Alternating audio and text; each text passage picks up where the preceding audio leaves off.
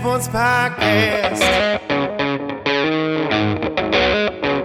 I said, Welcome to, welcome to the Dirty Sports Podcast with Andy. Welcome to, welcome to the Dirty Sports Podcast. Welcome to the Dirty Sports Podcast. I'm your host, Andy Ruther, coming to you live from Cincinnati, Ohio, with my co host from Los Angeles, California, Joey No Show Prano. Hello, Andrew. Good morning. Good morning. Yes, it's morning here still. Good morning. I don't know where in the world I am at this point. I don't know what's going on. I'm delusional. Eddie Ift made me drive 18 consecutive hours back from Denver without sleep so that he could get home to his children on Easter Sunday. Oh, wow. It, it made me so unhappy that we didn't just stay in a hotel and start early in the morning that I considered showing up to the Easter party that Eddie made us stop at on the way home and telling all the children that the Easter bunny was not real and that if it was real, it was now not real because I murdered it. But uh, I didn't do that. I held my tongue. And uh, yeah, I'm a bit car lagged. So why were you the one who had to drive? Well, no, we drove. Oh, okay. We drove, but we drove without stopping. We left the show Saturday night. Shout out to all the dirt balls who came out to the show on Saturday night and drove directly from post show to Malibu. So you drove from Denver to Malibu. Yeah. 18 hours. Yeah. That's a stretch, man. Yeah.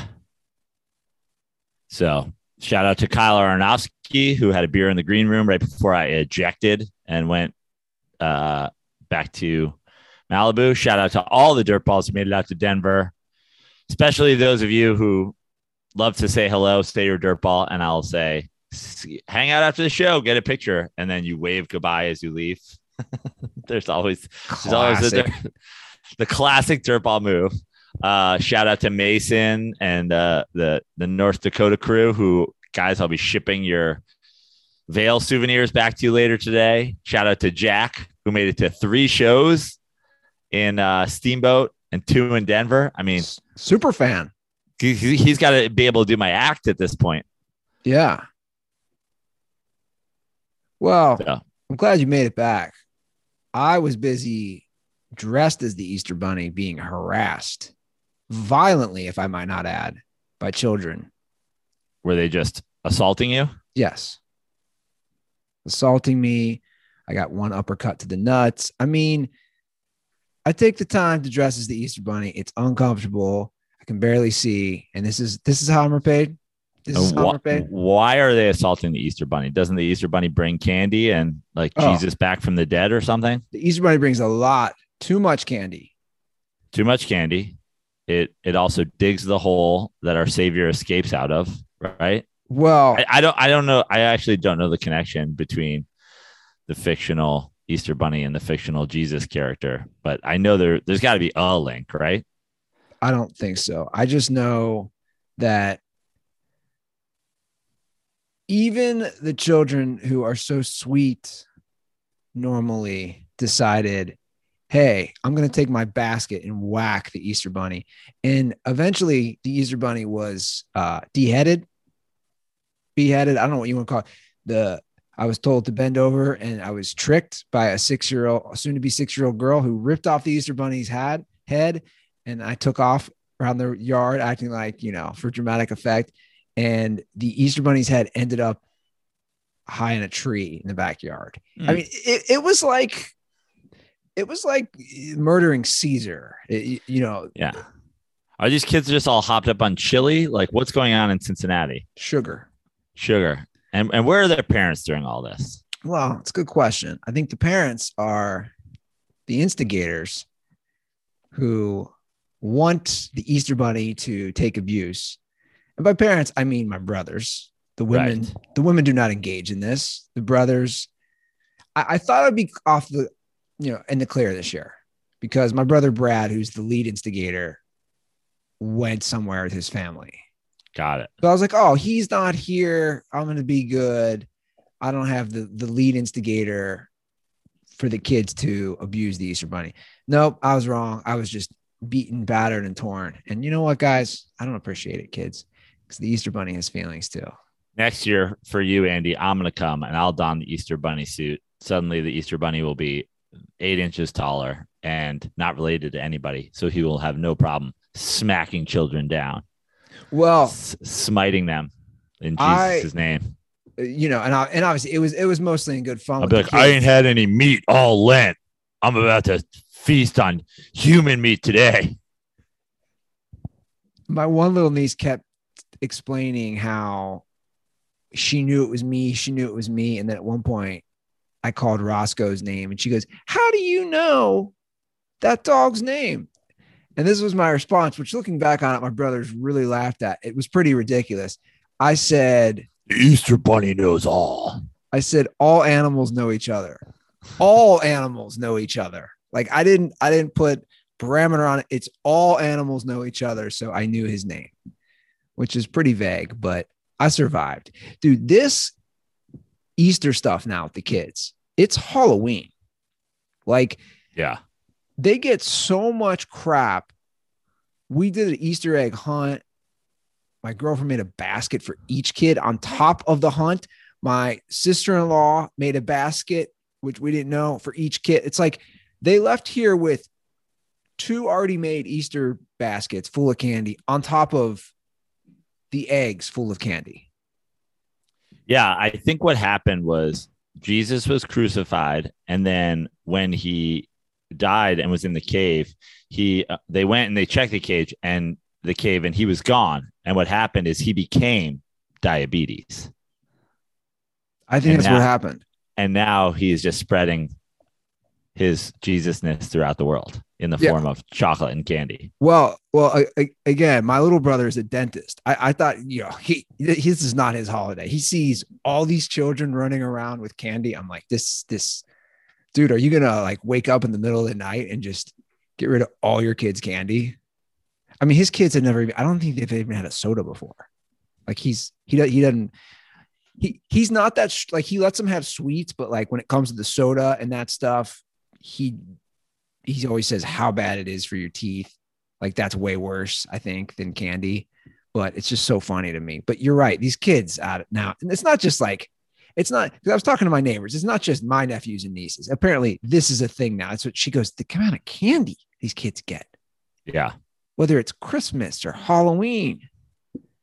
Anyway, my message is stop giving all these kids candy, and I'm part of the problem. So who am I? Who might even say that? Anyway, good good start for the show, Joe. Yeah. Good start for the show. By the way, uh, we got uh, I reached out for uh for some comment on you know the state of Easter, and I was like, well, what if you know, what if we like just remove the candy? And I, you know, Phil Castellini made a good point. He's like, what are these kids going to do? Where are they going to go? What if I just said, what if you stop giving them candy? He's like, yeah, it's a good point. What are they going to do? They're going to go to some other family for candy? No, they're just gonna have less candy. And I was like, I think that's the way we got to handle this, Phil. I like it. I like I like I like how you're segueing into a little baseball, a little Phil Castellini. And for anyone keeping track, since Phil Castellini said, Where are they gonna go? The Reds have lost every single game. Um, I mean, talk about the Ruther curse is strong, but the Castellini curse is doubly strong. Oh. You know, you know what we never talked about last week when we were talking about that situation with the Reds? We kind of failed to mention from the player's perspective. Oh yeah, Can you imagine being a member on that roster and can you imagine being this Hunter Greene kid who comes up and throws more 100 mile an hour fastballs than anyone's ever thrown in a game? And he's like, oh, cool. Where am I going to get traded eventually? Yeah. It, it, it is wild though. If you're a member on that team on opening day, the owner's kid, again, COO of the team, says that you're like, if you're Joey Votto, you're saying, cool, dude, you really want no one to come to see us this year. You're Right. basically saying, I give zero fucks about the actual players. And again, they're not just losing. The Reds have lost six in a row. Speaking of Joey Votto, how I forget. He's he dude. He struck out in that Dodger series, I think like 12 or 15 times. Like they are playing terrible. And Hunter Greene, like you said, LA kid, you know, he's heralded again, her- heralded as like the next big thing. But dear God, all that means is that they're going to lose games closer when he pitches. Yeah. Like there'll be more in games. And I Exciting. hate I hate to say this, but I will say this. Again, I like a lot of the players, but I kind of hope they lose every single game. Like Dude, I've been I've been there. I was there. Right. That was that was my whole that was my whole uh Carmelo Anthony with the Knicks right? era. Era. Yeah. Be- because it, it's it's one of those things where it's like I want just because if the Reds let- let's say the Reds lose 100 games and I don't think they will like 100 I don't think people realize how hard it is to lose 100 games it's really hard but let's say that happens then I think change then can actually happen right you can be forced or the turn ownership is forced to make a move whatever it is I, I think that's the only way it happens if a team absolutely hits the bottom. Yeah. Well, where are the Reds at now? Two and eight. I mean, you lose hundred games if you go two and eight. You lose hundred games pretty quickly at that pace. True. But it doesn't help when you start with a West Coast, you know, you go Dodgers, then they go Padres. Like Yeah. they're starting out the gates with uh, some tough series. But uh so I'm looking, this dude, like, is that is that your brother? Unbelievable. I cannot wait to have my own space again. When are you leaving for New York? I leave for New York Wednesday night, red eye out Wednesday night, and I will be house slash dog sitting in Westchester for two full weeks. Just me, three, four bedrooms, one dog, multiple internet connections, multiple televisions. It's great. We might do we might do a uh, podcast from a different room each day from Gabby's house. I like So- it. Oh, so you're staying at your sister's house. Yeah, yeah. I just pulled it up. Here's some quick hitters. Joey Votto's batted 34 times this year. He struck out 15 times and hasn't homered. He's hitting 118. I mean, It's dude, insane. the Castellini curse is strong. I do want to read something real quick before we move to some other baseball stuff. I find myself agreeing with uh what's the what's the agent? Scott Boras Yeah, he, he had an interesting comment about like these small market teams. And where is it? I i, I gotta find this because uh he made a he, he commented because he represents nick castellanos. And he said that he personally called the reds owner when the negotiations started because he said castellanos actually had interest in returning like he really liked it so, you know, anyway, Boras says, I called him. We had a good conversation, this and that.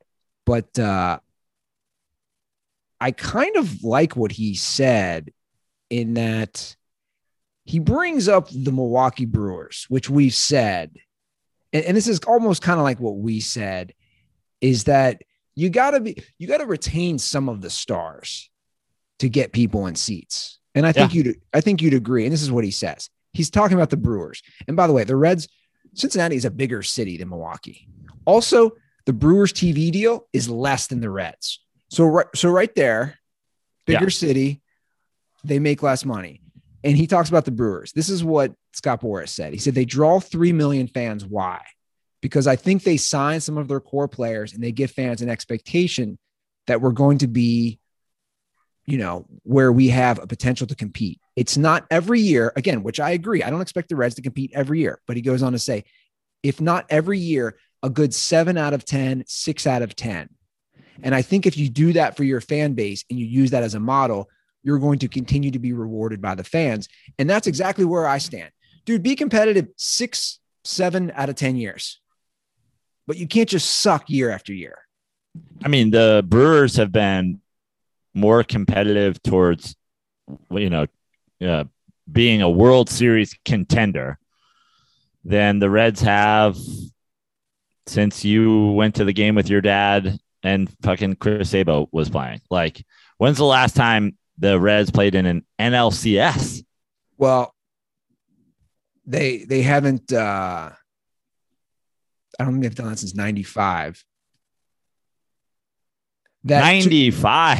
yeah, 1995. The 2012 team, which had the second best record, they were a legit World Series contender. The one who was up 2-0 in the Giants and then lost three straight games at home. right. But that was the opening round of the playoffs. Like that was Yeah. a legit. That was a, that was like the last legit. Hey, this team can do damage. But you're right. The last, I think the last NLCS was 1995. Yeah, back- that's insanity. Yeah. So yeah, uh, and again, this is a baseball wide problem, but it just goes to show you you can be again competitive, and we're not expecting that every year, but you can't just suck for 20 years at a time. You just can't. I, don't know what that's going to do. Now your Mets are starting off pretty well, first place. First place, uh, you know, the the most wins in the NL tied with the Dodgers and the Giants, who they take on this week. I'll be at the game on Thursday, Thursday day game. I've got the red eye out Wednesday night, going directly from airport to ballpark. First stop in New York, Citi Field, to go support the first place Mets. Uh, you know, Andy, listen, I know where you're at right now with ownership. I lived there. That was that was home for me. I had a I had a room in the shitty owners uh, hotel when it came to my baseball team for you know the majority of my life. Uh, we're now in year two of the Steve Cohen experiment, and it you know it's the it's the absolute opposite side of the coin. And you can just see it. Like i mean mets fans are essentially experiencing the year year one was obviously getting to to know what the situation was for him. And year two is being like i'm going to be a good owner. The opening day at Citi Field here they unveil the tom seaver statue which uh you know obviously probably the greatest met of all time at this point uh also played for your reds uh, you know, and a Hall of Famer should have had a statue forever ago. Yeah. But we had shitty ownership who couldn't afford that much of bronze. You know? So opening day in his like first truly full season, he unveils a statue. Uh, there's all this talk that they have like a team of 13 analytics guys. They have uh, Buck Showalter and sort of an old school manager who's doing a, a great job and it costs them money. The roster costs them money. The statue costs them money. The analytics teams cost them money. But the owner wants to win straight up. Goal number one. He said when he came in, I don't care if I lose money on this baseball team, I will win. And it's like, that's that's what being a, an, a sports owner should be. If try to win, and if you find that you can't simultaneously win and make money, then get out. Try to make money. And if you can't simultaneously make money and win, then get out because there's a lot of people out there. And we, we've seen it with these big money guys in the sort of in the modern era. I mean, Mark Cuban came in and turned around the Mavericks. The Mavericks were a punchline in the NBA, and the Mavericks have been contenders in, you know, at least in a loose definition, essentially since he took over the team. Yeah. A Rod said A Rod was on, I believe, Sunday Night Baseball or whatever, or or just doing an analyst uh, segment. Well, he, He- does. he- He, does the the Peyton Manning or the Manning cast version. Right. He said the Mets will win two championships in the next 10 years. Yeah, I saw that. And I believe him. As a beaten and battered Mets fan, I've been, I've been look at what is going on. We're, we- you know, they went out, they spent the money, and they're spending it across the board. Yeah. Well, again, I, I don't know what the fine line is, but there has to be that fine line of you you spend money and then once you get enough of a return, you're not only going to spend money, you're going to make money because the fans will repay you play on words with Still, their yeah. money. But also still tuning in to your regional sports network in August, in September, in October. People using clips from your regional sports network on the major networks come October for your, you know, playoff run. The, the the the money you get for making the playoffs, the TV money you get for being in a World Series, all the things like like we know that how to succeed in sports is to win Sure. and and the idea that there are guys who are like yes we can make more money if we win but we have the potential of losing less money if we just try to exist without competing so I got a crazy idea. It's shameful I got a crazy idea. I just thought of. If you live in a city where your stadium was funded by the taxpayers, doesn't matter the sport, baseball, basketball, football. It's normally which is baseball. essentially which is essentially all of them you should be able to. You should you should be treated like a like a shareholder, like a stockholder. You should be able to vote out an owner. If you had lived there for, you, you know how they what do they call them? The recall. Yeah. When they have recall elections, like in California, where it's more prevalent, why can't you do that with an owner? If if if if so many taxpayers paid for it, and, and again, it, it wouldn't be like every couple year. It has to be something substantial because people are quick to get rid of stuff if they have one or bat or two or three losing seasons. No, I'm not talking about that, guys. But I'm saying if you have the same owner consistently for let's just say 10 straight years, there should be a rule. Oh, we paid for this stadium. We should be able to oust this owner. Because because I am technically a funder of that stadium. Correct? Yep. Isn't that agree. how it works? yeah i agree 100% give the power to the people. Now, I know that would never happen on any level, but you'd love to see it. It's a crazy idea. It'd be good. i'm 100% into it Did you see the intentional walk?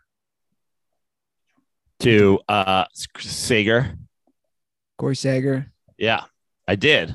I didn't really, I didn't see it like in the moment, and I watched it again. I didn't really understand it that much, I don't either. That's why I'm but- asking.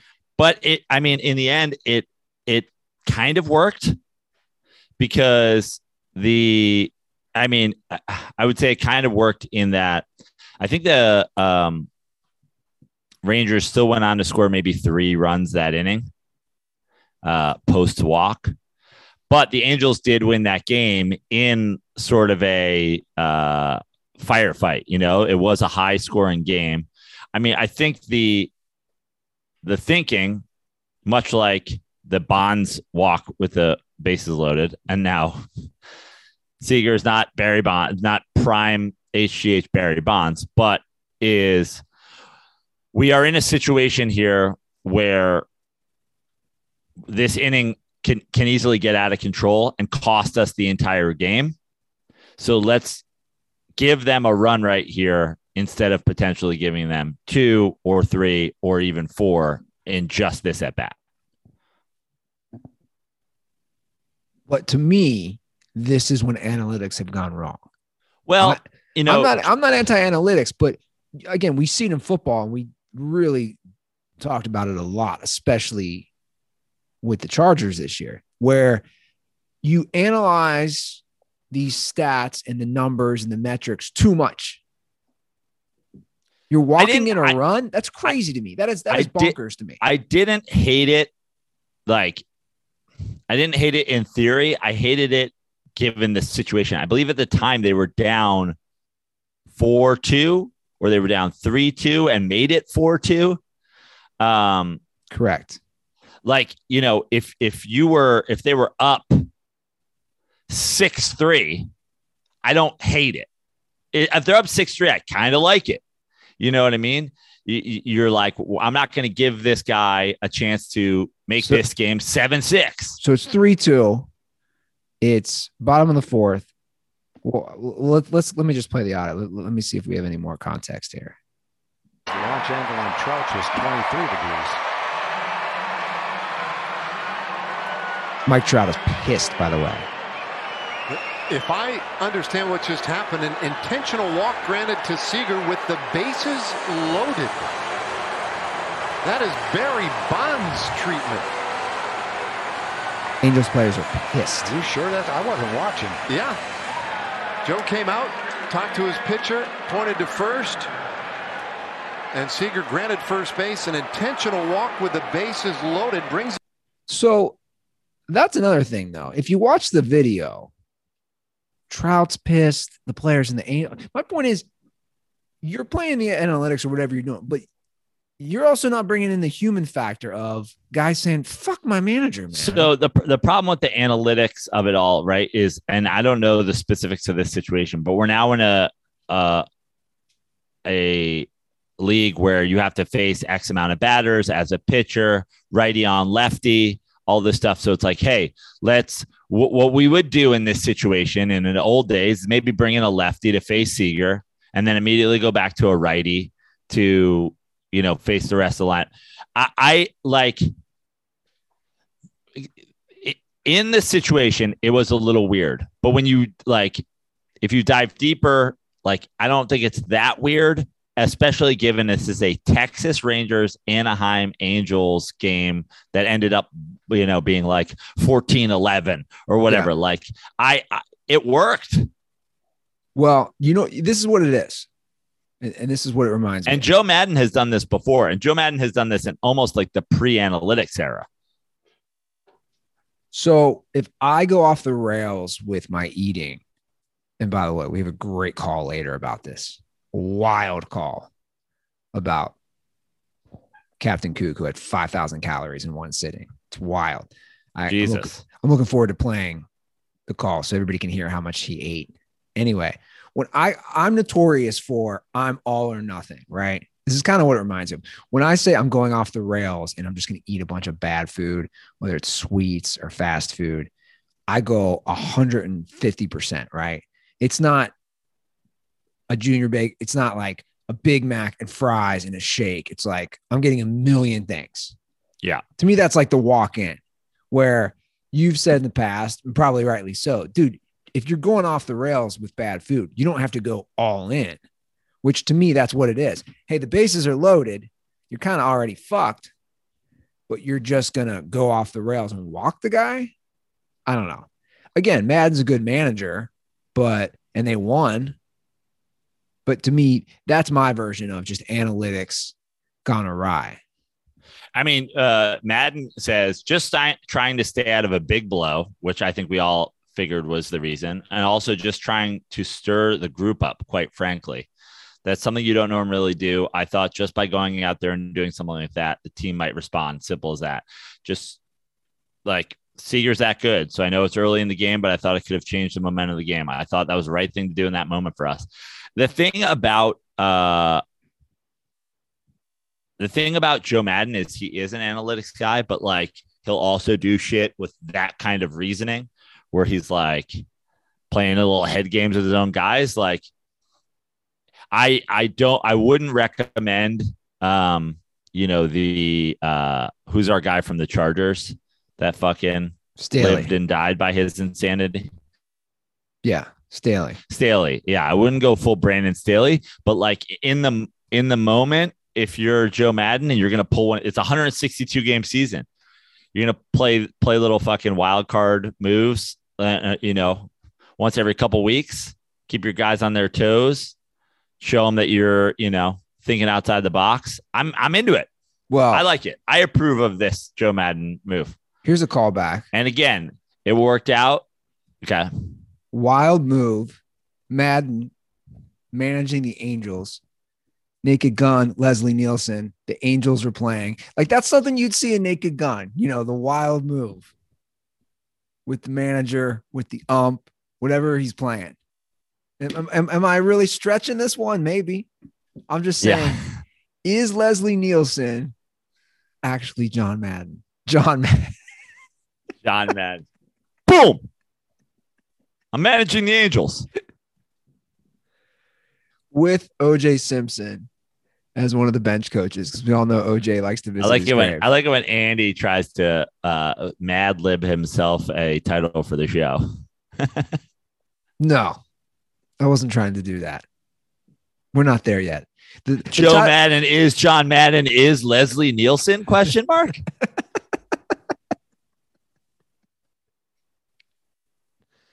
that's like a Black Sports Online title. yeah. Tough acting, Tinactin. Boom. You probably didn't get a chance to watch too much NBA when you were stuck in a car for 18 hours. I was in and out of sleep in the passenger seat, but I did tune into uh, moments of the NBA uh, via my via my Wi-Fi, you know, via, via my uh, phone connection in the car. So I saw bits and pieces here and there of a great uh, opening weekend of basketball, and I watched a lot on Saturday during the day, and then watched a little bit Sunday via the phone. Wild Nets Celtics game, huh? Yeah, and uh, that is exactly how I see this series playing out. I think it's going to be tight. I think it'll. I think we'll have a lot of close games at the end. Um, I hate to say it, uh, like because it, you know, it, it may seem like I told you so, but essentially, that's a uh, back and forth game that you know is is both teams to have at the end, and is uh, the final Nets possession before the Jayson Tatum game winner is undone by Kyrie Irving just dribbling around for 14 seconds while being double teamed. I like w- there's a lot of talk and and I and here's something I've noticed. This is Kyrie Irving is certainly like the new Carmelo Anthony or like the Lamar Jackson of the NFL of the NBA where people love his skill set so much that they refuse. They absolutely refuse to like talk about him in a way that's honest, which is his skills. And people keep calling him the most skilled player of all time, which is insane, first of all. Um, but I don't even know what that means when people say that. well, people love to use skill and and essentially it only the way I the way I see the the internet talk about it, it essentially only relates to handle and shooting. Like passing is a skill, rebounding is a skill, playing defense is a skill. But for some reason, this quote unquote Kobe was the most skilled and Kyrie is the most skilled. It has to do with only like footwork, handle, and like jump shooting ability and finishing at the rim, I guess. Um, so that's why it is lunacy because the guy has the ball and and all what did all that ball handling skill get him in that final possession? A, a an emergency dump off to Kevin Durant, probably the most uh, elite scorer of the basketball we've ever seen in NBA history, uh, to get a frantic contested shot. Well, Ky- Kyrie did have a hell of a game. Yeah, no doubt about it. And Durant And- had an off off game. Sure. And and they're like, but what does that mean? Where does that leave them? Down 1-0. Because Yeah. missed because the guy who had a big game, I mean, you know, I shit on Michael Jordan on this show plenty. You know, uh, I wouldn't even say I shit on him. I I'm more of a Jordan truther than I am a you know a Jordan hater. But we've seen the Paxson shot. We saw the Paxson game in the Lakers series. We saw the Kerr shot. We've seen the BJ Armstrong. Like Jordan deferred in moments where he needed to. And you get Kyrie Irving frantically showing off his handle and then getting the ball to Kevin Durant 30 feet from the basket with absolutely no chance to make a play. I think that would have been a backbreaking loss for Boston, Yeah. especially when you have four guys score 20 or more. You can't lose a game when you have four players. Like when you have the balanced scoring like that and you're at home and it's game one, not that the series would have been over. No way. But I'm just saying that, like, emotionally, if you lose that game, I think it could have ramifications for the rest of that series. But the same And- token, And and yeah. And it's these two seven series that are going to be the most eh, like clearly the most exciting of the first round. well, the T Wolves are surprising a lot of people. Yeah. but it's early. You know, it's game one. They have the momentum of the big win in the play-in game. They, you know, have a shock shocker in game one. But a lot, I saw a lot of uh, commentary around that game that like, oh, Memphis had a great year, but the playoffs are different. This is different, and I'm just going to say like, definitely tap the. This is going to be a series. Like tap the brakes on, you know, this Minnesota, this this Memphis team not being able to handle playoff basketball. And, and now they may not play in the NBA finals. And as a two seed, you know, you're sort of expected at least to go to the conference finals. They may not play in the conference finals, but they're a young team that is going to be sticking around for a long time. And yeah, they're going to take their playoff lumps. But like, I'm almost still predicting them to win this series. Yeah. Well, it is one game, and you got to win four, especially as a road team. It's not easy. But obviously that's going to be a series. Like you said, there's two seven series are going to be good. You know, the other the other home teams were holding court. A lot lower scoring game in Chicago, Milwaukee. Yeah, and NBA, my NBA playoff zigzag theory is already off to a fairly hot start. I we didn't talk about it prior to the uh, playoff starting because we didn't know exactly who was going to be seated where. But um, and also we had we did have some weird lines going into the games because the Mavericks were actually or the Jazz were actually favored in that game against the Mavericks, even though they were the road team because Luka was out. Um, I stayed away from the 76ers Raptors series because I think the seven this 76ers team is uh, absolutely built to like beat shittier competition, and then we'll see how they fare against better better competition. Um, so I stayed away from that. But you get a, a Warriors big win. Uh, that hurt me in the zigzag theory. Otherwise, Jazz, Timberwolves, good. And then you had, uh, you know, a Heat blowout. The Nets keep it close. The the Bulls keep it close, and then the Suns blow it out. Uh, I think you'll see in the NBA my my playoff zigzag theory. Like I think the Raptors after a, uh, like a blowout in game one. We'll probably play them close in game two. Utah still favored by five points on the road without Luka, but I think the Mavericks will probably cover that. The Nuggets will probably cover a seven point spread in game two. Like I will, if you didn't get involved in game one, definitely get involved in game two. Whichever team covered, I'd almost go the other way. Uh, Hawks Heat, I think you know, the Heat are pretty good, but I think the Hawks probably play that seven game, seven close. Timberwolves, Grizzlies. I don't know if Memphis covers a seven point, uh, but the, and and I don't know if the Pelicans cover nine and a half. But for those first four games, Raptors, Sixers, Jazz, Mavericks, Nuggets, Warriors, Hawks, Heat. I think I think I'm on board with the, the zigzag. Nets, yeah. Celtics, Boston minus three and a half that's that's that that that'll be a tough one. I'll I'll look at that before Tuesday. See how that line moves. I feel like Chris Paul hit a great game. I forget the stat. He, he's only one of five guys to have, I think, 30 points and what was it? 10 assists, the amount of times he's had in the playoffs. I feel like he's still under career wise. We're talking about career wise. I feel like he's undervalued. Under undervalued or underrated? He's I mean he's valued pretty high. they give him a lot of he's made a lot of money. Underrated, I should say. Yeah. I mean, I think when people talk about greatest point guards of all time, he isn't mentioned that often. And I don't think he is the greatest point guard of all time. And he's probably not in the top couple, but um, he's right outside the top few. And I would argue um, kind of to my death that you know, in comparison to a guy like Steph Curry, Steph Curry's not really a point guard. Uh, if in my top point guards of all time list, I I would have uh, Chris Paul above Steph Curry. Even though on my greatest players of all time list, I have Steph Curry above Chris Paul. Because you can call it whatever you want, you can title him whatever you want, but he's not bringing the ball up and facilitating their offense like Chris Paul is.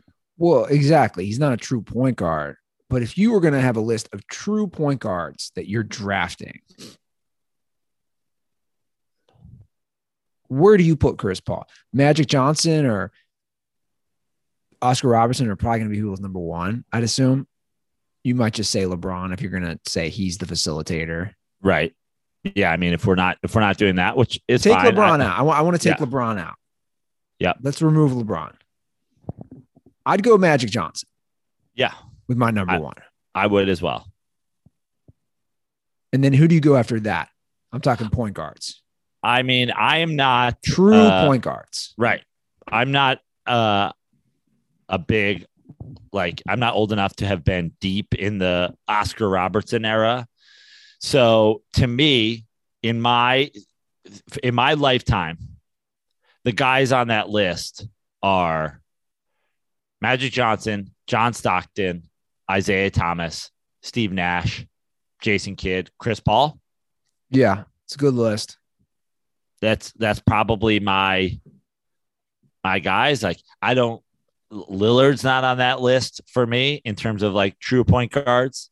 You know, um Kyrie, not that he would be in the conversation, isn't on that list in terms of true point guards. Allen Iverson isn't to me on that list of true point guards. I'm talking about I agree. gu- guys who facilitate first.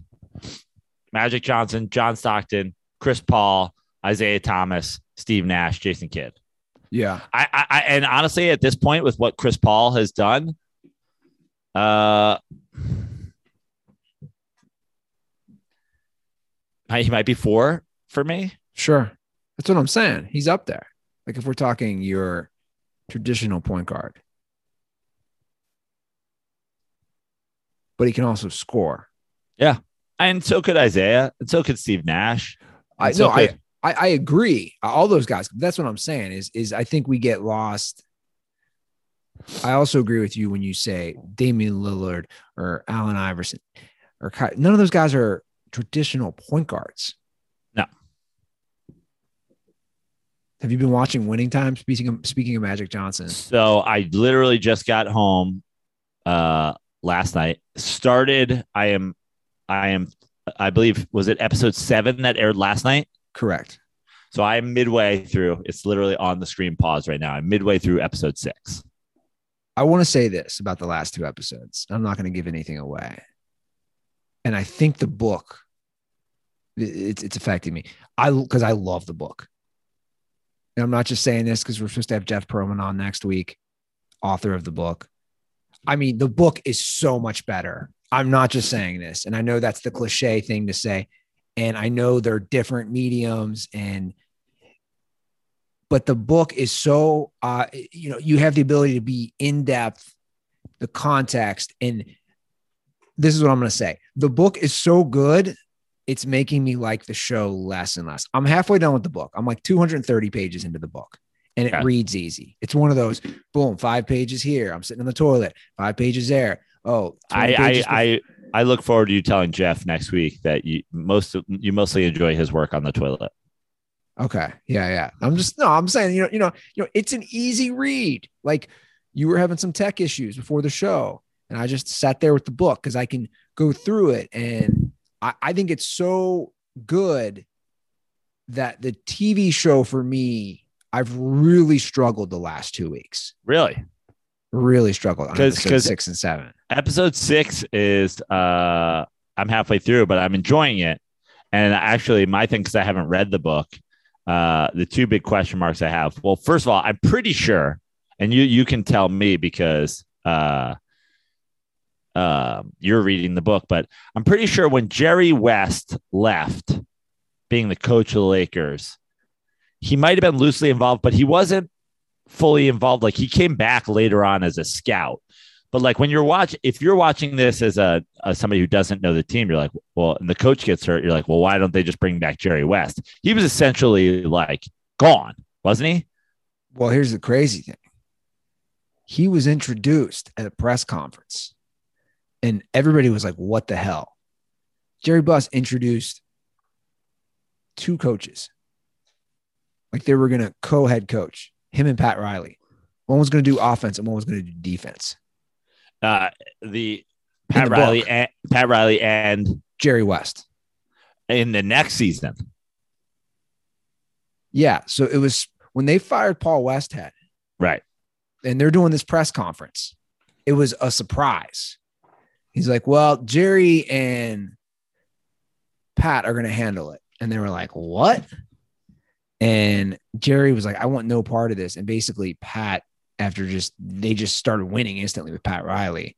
And he kept Pat Riley went back to the McKinney offense Right. like 100%, which Paul Westhead, after they won the title, tried to implement his own offense, which obviously fell off the rails. The Lakers don't win the title the next year. So West was involved. And I will say, reading the book,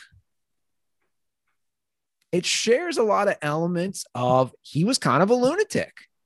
Now, everyone says the, the, and we've talked about it, and everybody within the Lakers said the TV show doesn't do him right. Now, the book definitely they're taking creative liberty with the TV show. But if you read the book, you say, well, he kind of was a lunatic.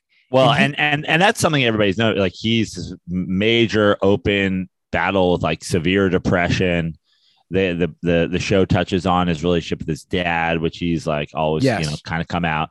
But uh, I think the thing in the show that people were upset about is like how volatile he was, and he you know is sort of famously more of a quiet struggle, like a you know one of those guys. Like that. There's the part in the episode in one of the early episodes where he's just in his house in the dark. And they're like, that's sort of more true to who Jerry West was than a guy who's throwing a trophy through a window. Yeah. Well, he was so crazy, and you'll kind of see this in this episode later.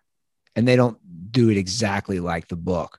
But when he became the GM, which I think is around like the 82 or 83 season, because he was still always loosely involved, Right.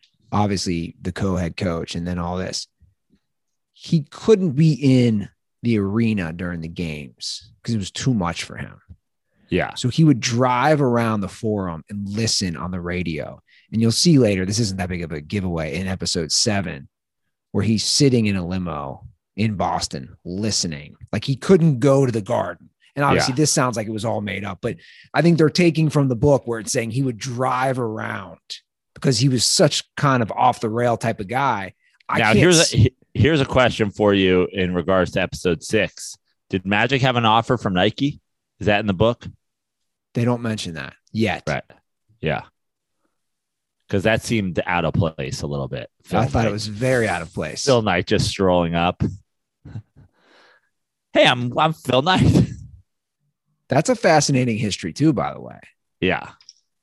how young Nike really is Yeah. and how he'd be worth billions of dollars like Michael Jordan had he taken that Nike deal. Which I was like, I never even knew that that was a thing, but You never knew what was a thing. that that Magic may or may not have oh, passed Oh, on a Nike deal. I'm assuming again, the book does not mention it, and we're past that stage of his career where I'm at in the book.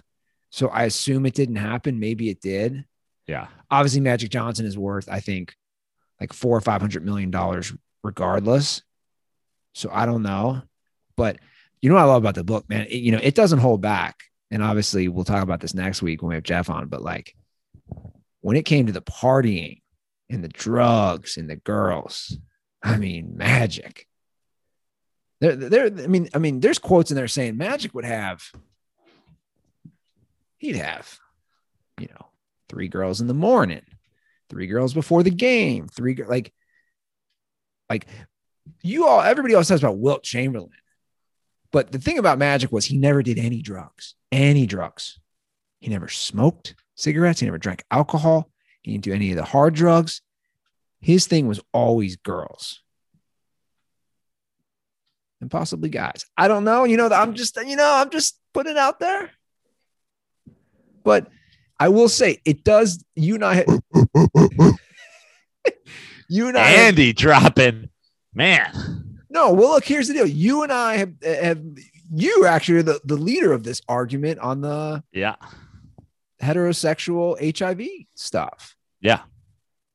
It's hard to get it's hard to get AIDS. It's hard to get HIV from Vaginal intercourse. Is that in Arsenio Hall? I'm not. What?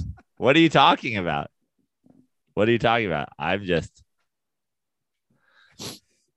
You, you will like the rest of that episode with how they handle the Boston Garden and the Boston fans and just how big of pieces of shit they are.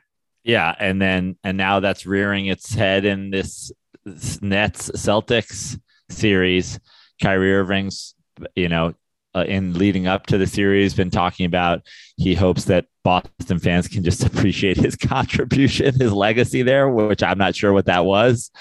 Um, and then obviously, you know, going at it with Boston fans who, I mean, t- talk about I, don't know what the the wrestling equivalent of this is, but like you know during the heyday of the WWE when when you had two heels who were competing for a title, you're like, wait, who am I supposed to root for in the you know Razor Ramon uh fucking Undertaker match like which who's the good guy here you know like I, I, that that's probably not there's probably wwe fans who are losing their minds like Undertaker's a good guy. I don't know. My point is, is like Boston fans versus Kyrie Irving. What, how, how do you feel good about taking a side in this one?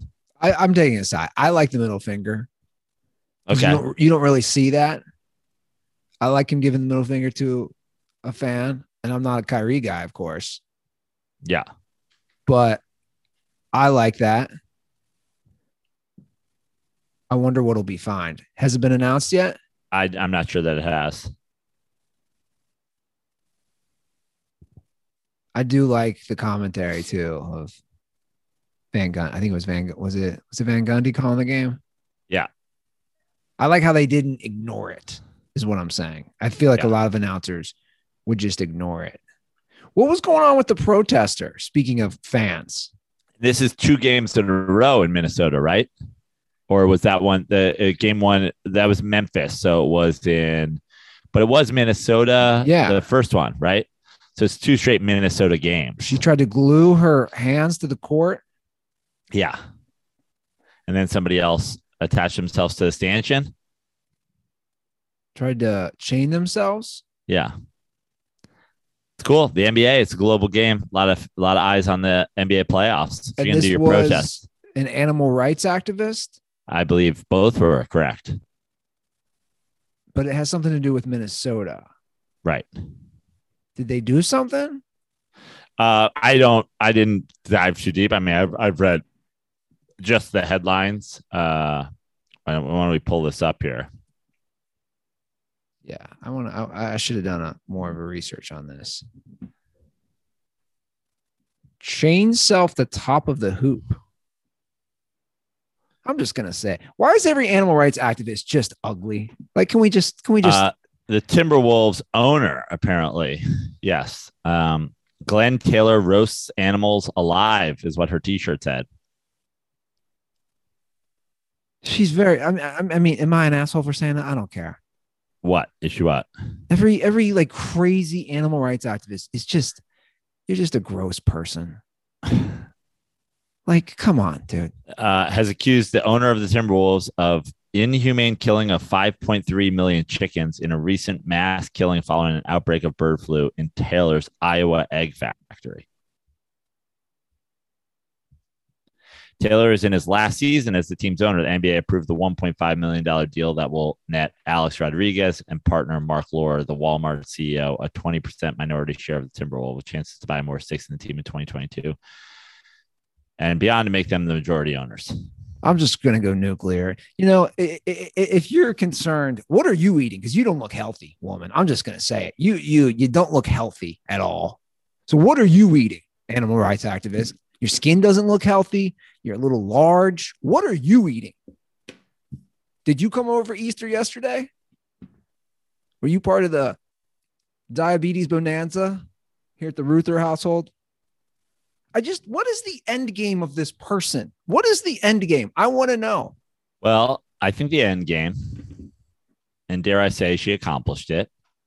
We're talking about that it. We're talking about it, and I just looked it up and read out loud on the Dirty Sports podcast that the owner of the Minnesota Timberwolves, had a 5.3 million chicken uh, mass murder, and she's Allegedly. bringing she's bringing awareness to that.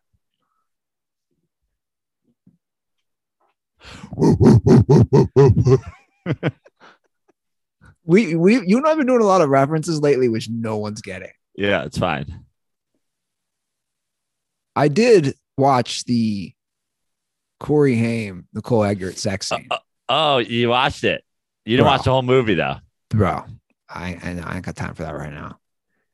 So it, it it's a it, it was again sent by Hall of Fame dirtball Jesse Stenger, the, the And Minnesota and, and Minnesota Timberwolves fan. and Minnesota Timberwolves fan. Good call right there. It, dude, it was nine minutes because it was a montage of all the sex scenes. Yeah. And I'll be honest, there's nothing like she's hot and she's attractive, but like Corey Haim, it's just it may it's weird because he's such like a little boy. Does that make sense? Like it's a sex Yeah. scene with the guy who's like 25, but he looks like he's 15. So I kind of felt a little uncomfortable. Cause like he was taking her shirt off, and then when his shirt came off, like he he looks like a like a 15 year old twink and i'm just like this is like he's trying to be the manly guy it, it you know wasn't the best i did get a text from majid saying he had to go down an 80s rabbit hole and watch all these things as in these movies I think it was early 90s.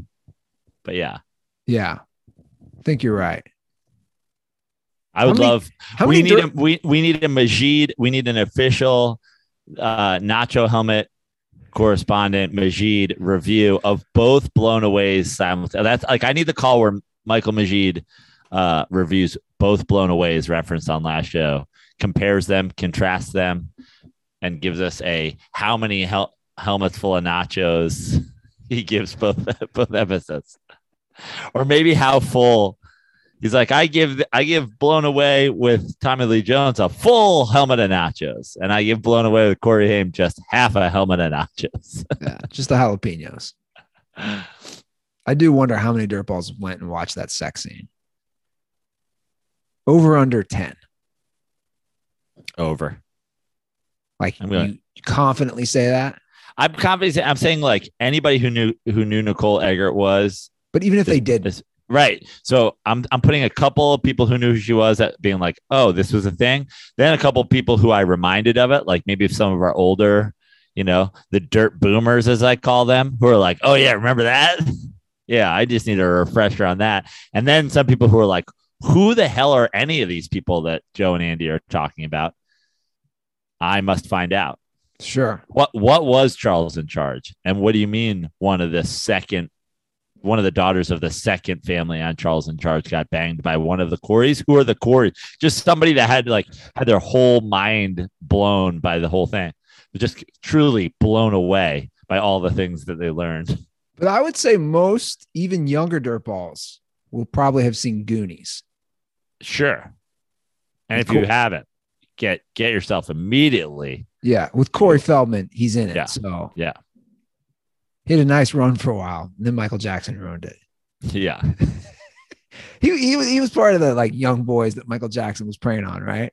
And yeah, and he claims that I think even though he claims multiple like that was his thing for a while was claiming like he was sexually abused as a child actor in Hollywood.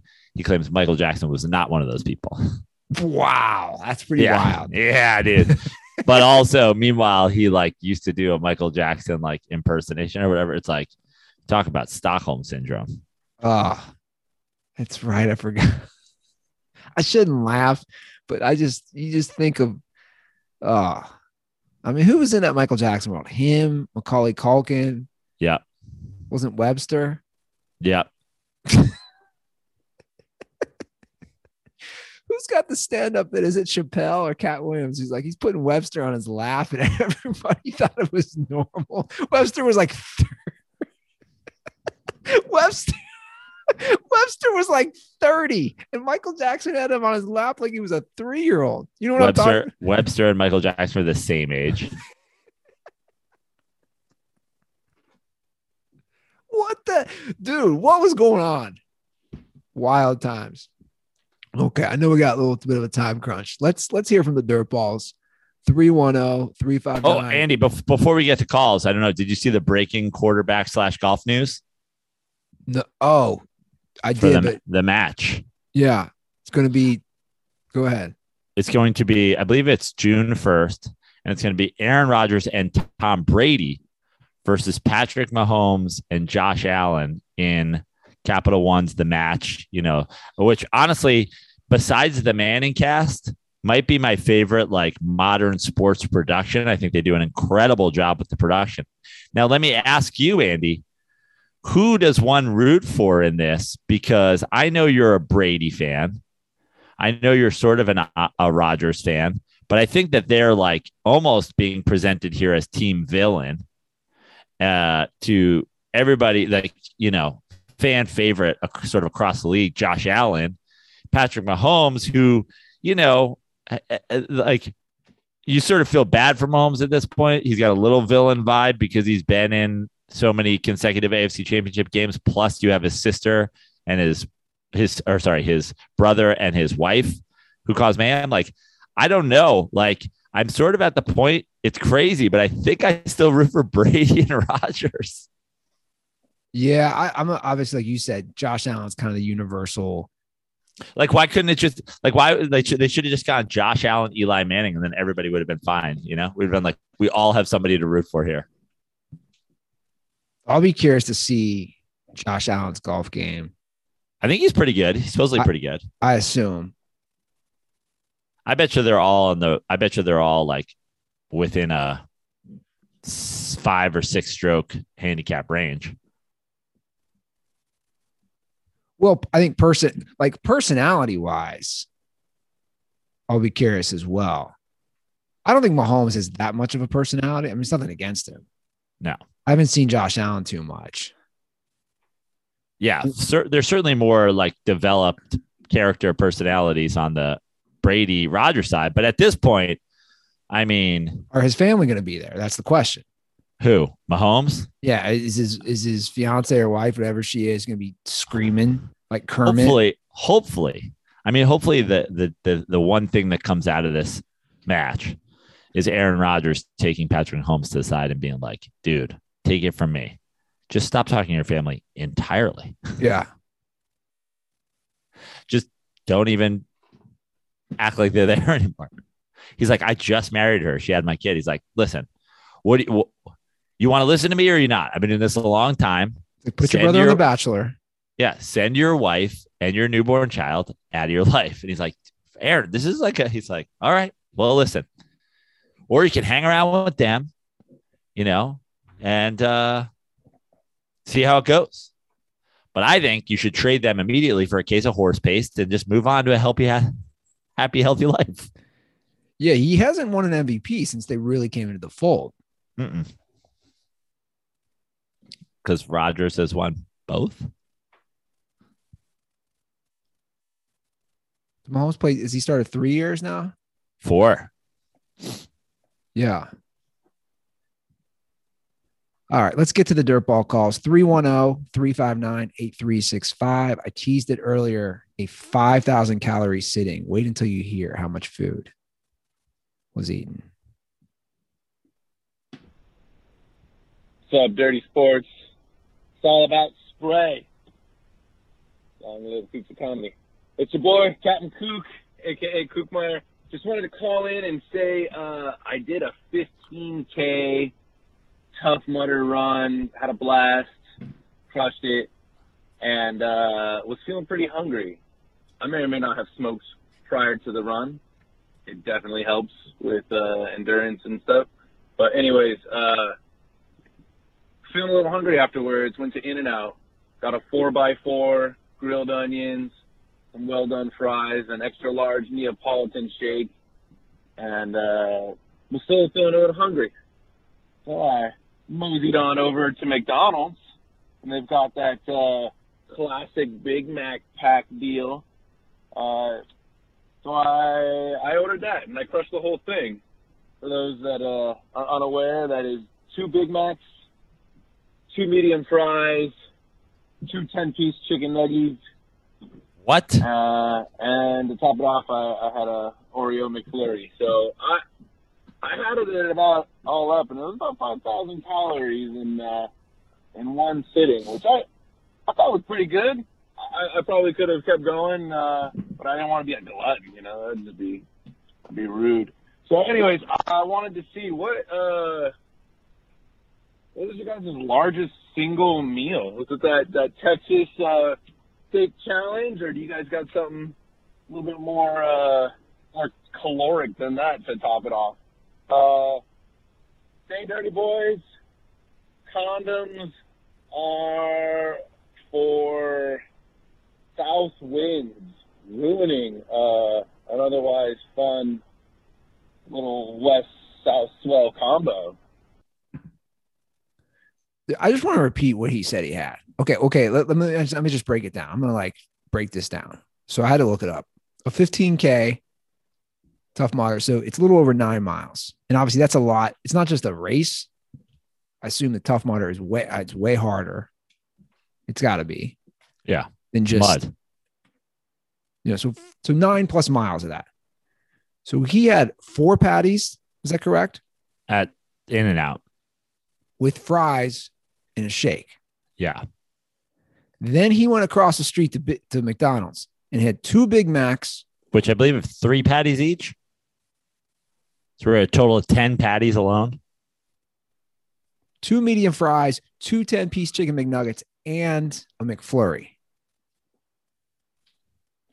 Bro, Bro. that's impressive. Yes. I've never done that in quote unquote one sitting.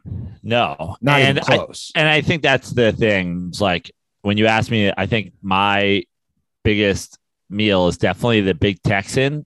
And that was because it also happened like within an hour. I'd like to see how many calories I've eaten, you know, maybe over the course of like, I don't know, three hours at any given moment. Like, I think uh start to finish on uh maybe a Thanksgiving you know, you go pretty hard. You start out, you, you're eating apps, you're eating pasta. If you're an Italian family, then you're going, then you're diving into all the stuff. Then you're going back for, des- then you're getting dessert. Then you're going back for the leftovers, usually not long after. But for me, it was definitely the big Texan in one hour. That's probably my biggest like food haul. I'm looking at this. I don't know if I could do this. His is just his second part. Even even after I'm thinking even after like a marathon. Two Big Macs, 20 chicken McNuggets, two medium fries, and a shake. That is a lot. Yeah. Smoke them if you got them, Kookmeyer. nice job. Now, I thought in college at one point, I was obsessed for a while with the two tacos for 99 cents at Jack in the Box. Like that was my go-to drunk college food, along with the 99 cent chicken sandwich or 99 cent junior bacon cheeseburger. So I was hungover one Sunday.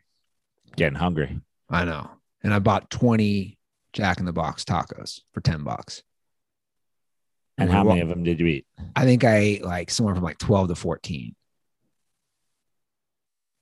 And and as you know, those aren't small tacos. No, I don't know because I I can say with 100 percent certainty I've never eaten the tacos from Jack in the Box. It, it's paste.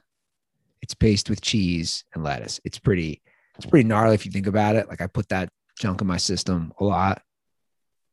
I do miss Jack in the Box for the record. I think there's one around here. Jack in the Box is a wild place because you can get a cheeseburger, a chicken sandwich, and also tacos. Yeah, and like an ultimate breakfast sandwich, Yeah. and But- and and and French fry, you know, sticks or no, sorry, French toast sticks. Like it's yeah, it's the wild. Jack in the Box is like a stoner constructed menu. And you can say about Taco Bell, but Jack in the Box is even wilder. Yeah, because they don't pick a lane. They don't pick a lane. That's it. They're like they're like, what are you guys? A burger place? They're like, yeah, with tacos and breakfast. And they do a breakfast burrito as well. Yeah, I don't give a fuck. I don't think I've come close to that though.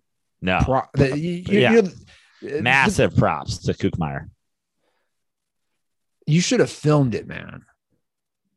What he ate that day is probably the equivalent of what I didn't even know that the double Big Mac meal was a thing. I didn't either. I- I- Is it? What's he talking about?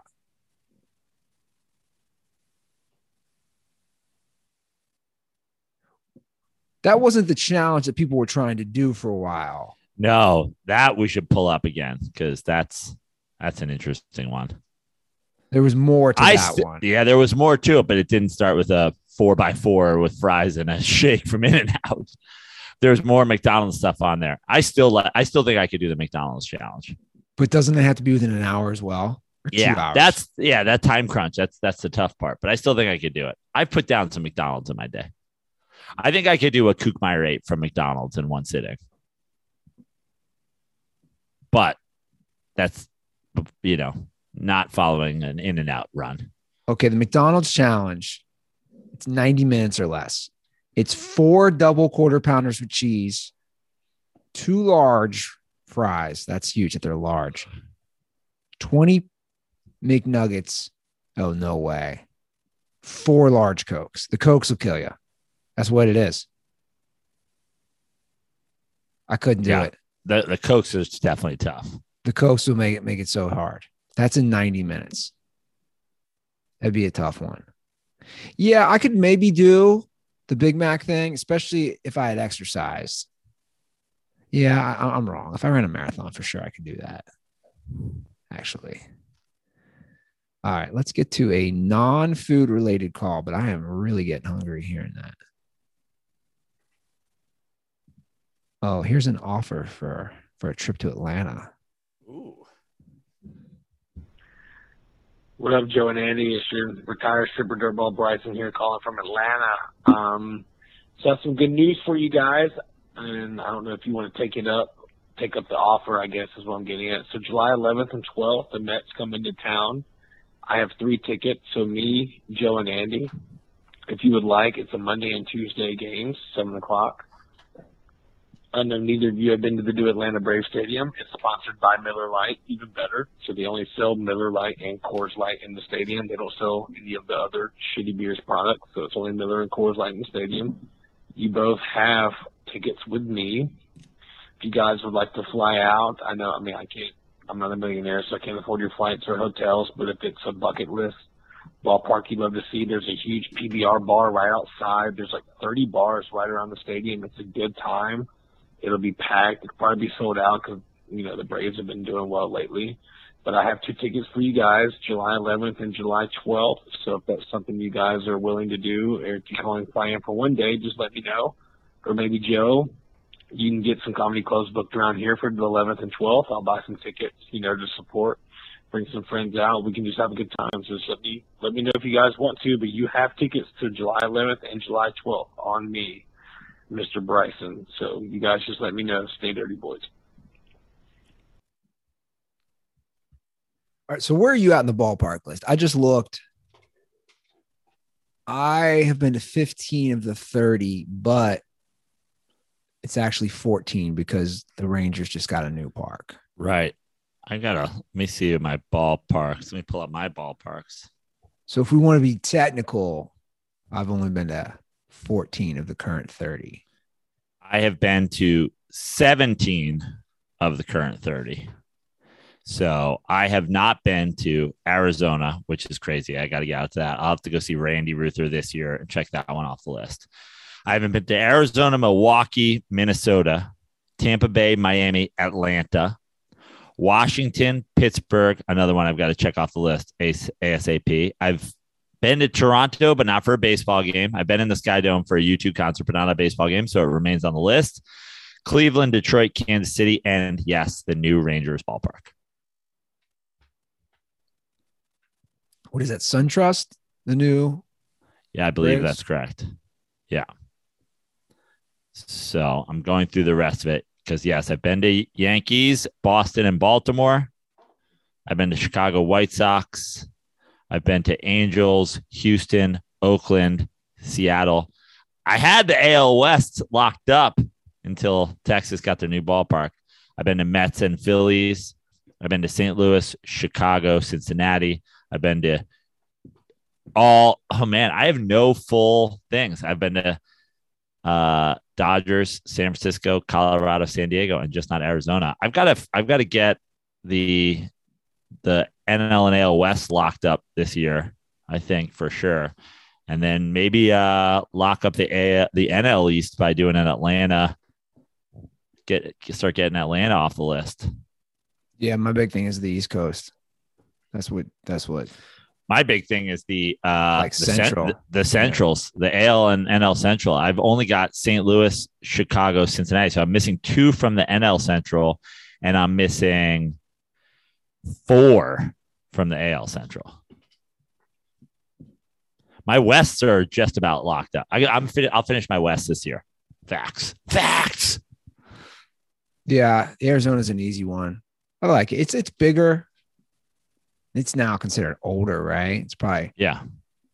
I know I got to lock some of these up before they, you know, refresh these ballparks again. sure. Randy, give me a call.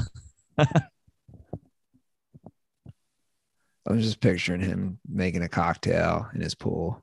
I'm just picturing him dressed up like a rattlesnake to go to Diamondbacks games.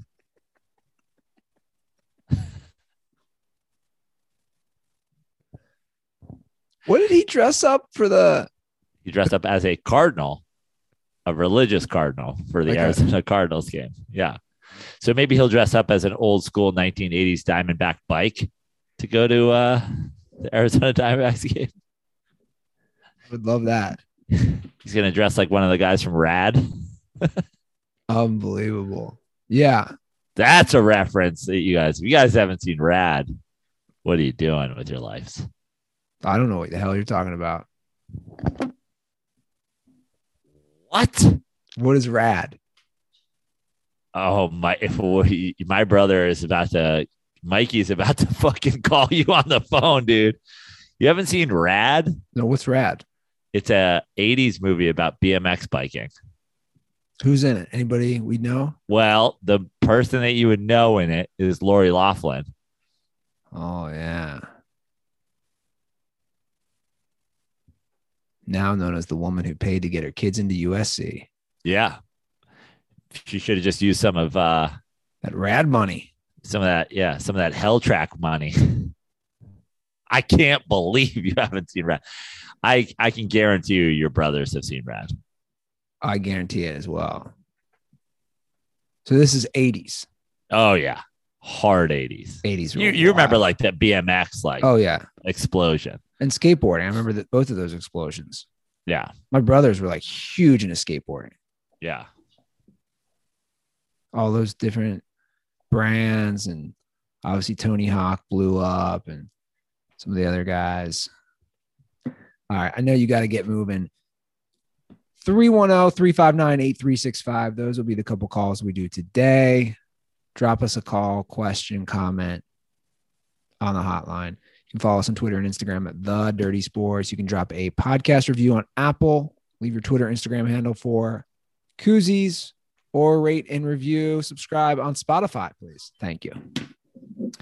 Uh, you guys can come uh, and see a show while I'm in New York. Uh, I got some shows lined up. They're all on my website, joeprano.com. Already put up the first couple dates at my favorite club in all the world, The Stand NYC, uh, the place where we recorded Joe Prano Takes the Stand. The new location, truly a great place. Come have dinner, come see a show. Uh, I think I'm doing at least one of the Frantic Monday shows, which is honestly maybe my favorite show. You see so many great comics. So if you're in New York, come out and see that. Um, and then, uh, yeah, I'll be on all social media at Joe Prano, except for Twitter, where I'm still at Fix Your Life. Once again, shout out to all the dirtballs who made it out in Steamboat, in Vail, in Denver. Um, thank you guys for supporting. It means a lot. Uh, I'm I uh, so many of you guys made it out that I know I missed some of your names. I know I forgot. I I, I didn't even get some of your names because you guys do the wave and then see after the show and then never see me again. So shout out to those guys I didn't meet. Uh, if you're a dirtball and you come to the show, say hello. And uh, yeah, that's it for me, Andy. Cool. Much love to everybody for listening, watching, supporting, whatever you guys do. We always appreciate it. You guys have a great start to your week. And as always, stay dirty.